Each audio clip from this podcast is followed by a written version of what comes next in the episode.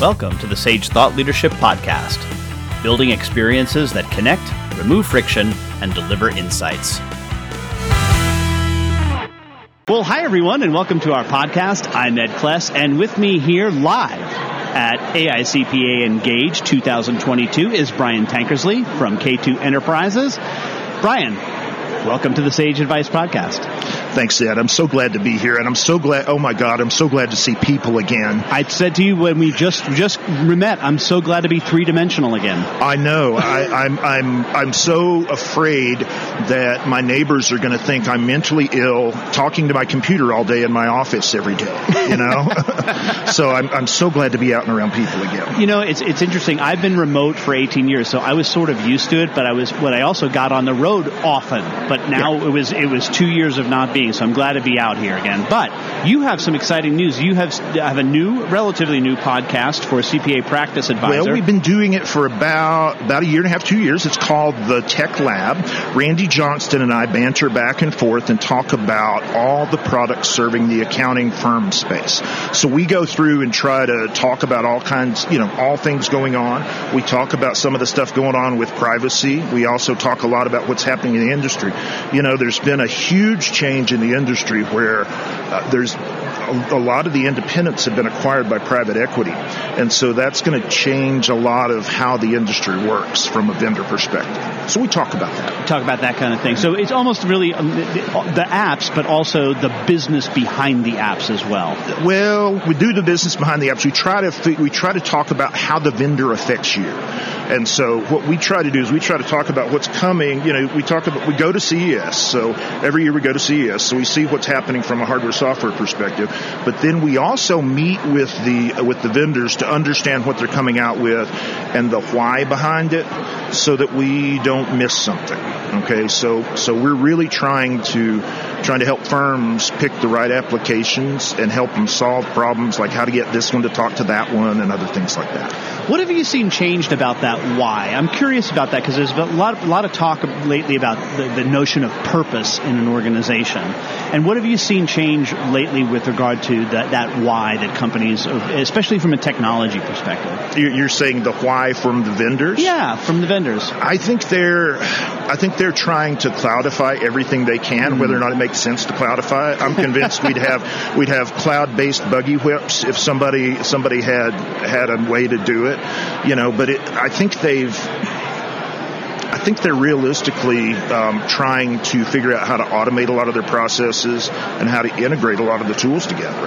Um, and some have figured out and some haven't. Mm. Uh, but the the real challenge is that the thing, the puck that they should be skating toward of what the what the practicing CPA does for work is changing so much that it's very difficult for those that haven't been involved with the profession for a long time to skate to where you know to quote Green get Wayne Gretzky to skate to where the puck's going. Yeah, yeah. What what and uh, Doug Sleeter I think called what you're talking about the notion of digital plumbing Right? I gave, Doug stole that term. Doug me. stole that term from yes, you. Well, even yes. even better, yes. even better. So I'm talking to the originator of digital plumbing. So that's still a concept, right? This notion that we have to have all of the flow, really flow yeah. of eh, not water but information in the in the company. Yeah, I'm actually doing a session here with Wesley Hartman, that's with a mid-sized firm in Southern Cal, on uh, robotic process automation because that's the answer for a lot of these things.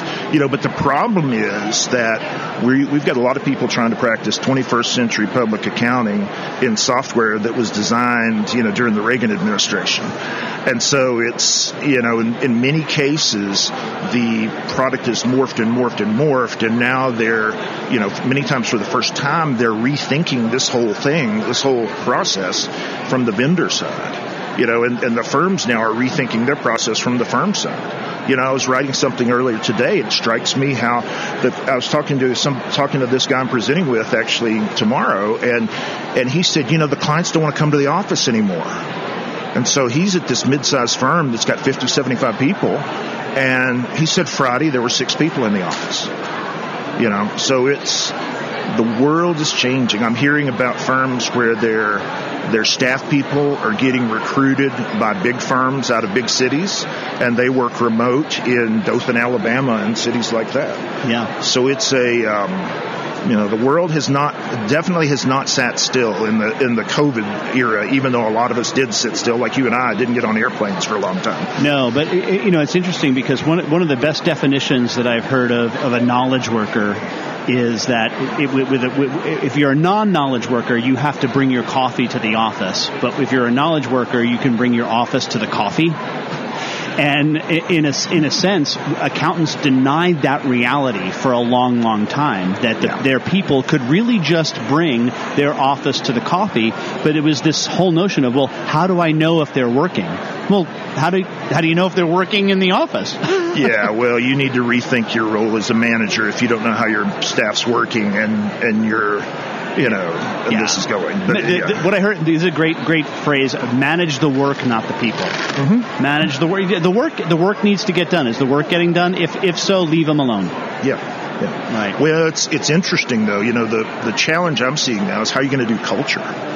You know, because in this era, you know, having a team having a team building event you know, people got to get on planes in a lot of firms now, and they've never met each other, so it's it's you know we're we're in uncharted waters right now, but it's good. That means that means it's good times for us. I do I do think that's true. I, do, I because it, it really is about how do we how do, how is innovation and creativity going to play itself out in the accounting profession, which in in some senses is overdue for it.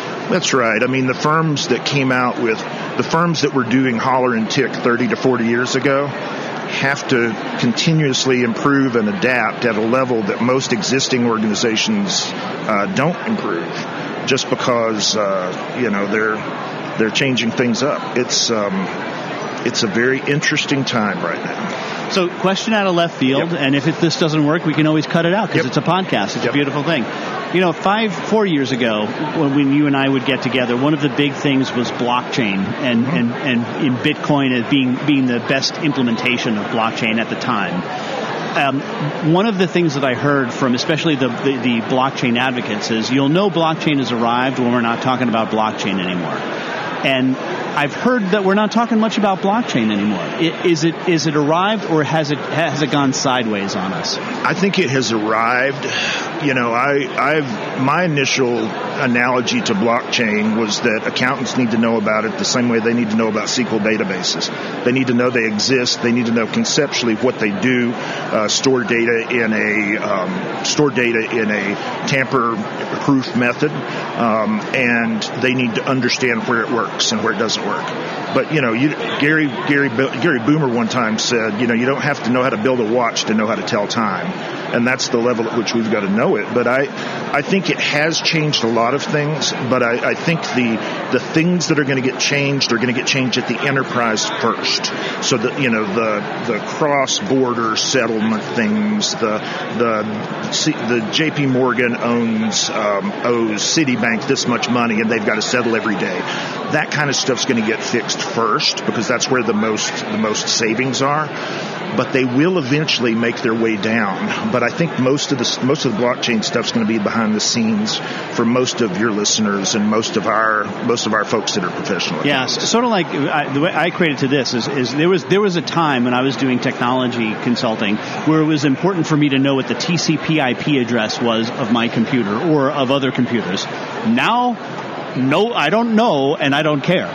you know, in IPv6, I don't know that my 50 year old memory can handle that anymore. You know, I don't have enough bits in my brain to hold an IPv6 address anymore. Right, right, so. right. Well, we have an exit question, Brian, that we ask sure. all of our guests, and that is who is a hero of yours, and why are they a hero? Who's a hero of mine, and why are they a hero? You know, I'm going to pick this out of left field. Um, Those are the best kind. Alan Turing. Do because, tell. Because Alan Turing changed the changed the face of the World War of World War II by re, by reverse engineering the crypto that went went behind the Third Reich, and basically is one of the reasons why we don't. Um, speak German. Speak German, and and he's he's actually he did this. You know, it's funny. He did this in spite of being a persecuted group, and just went on and did his life anyway. And he was he was persecuted later for it, but he maintained his integrity and kept uh, kept going in spite of it. Lastly, Brian, how can somebody get a hold of you? They can get a hold of me. I'm at BFTCPA on all social media. You can also reach me, uh, Brian at K2E.com. Ed, thank you so much for the opportunity to spend time with you. Brian, I was going to say thank you for being a guest on the Sage Thought Leadership Podcast. Review and subscribe by searching your podcast player of choice for Sage Thought Leadership Podcast.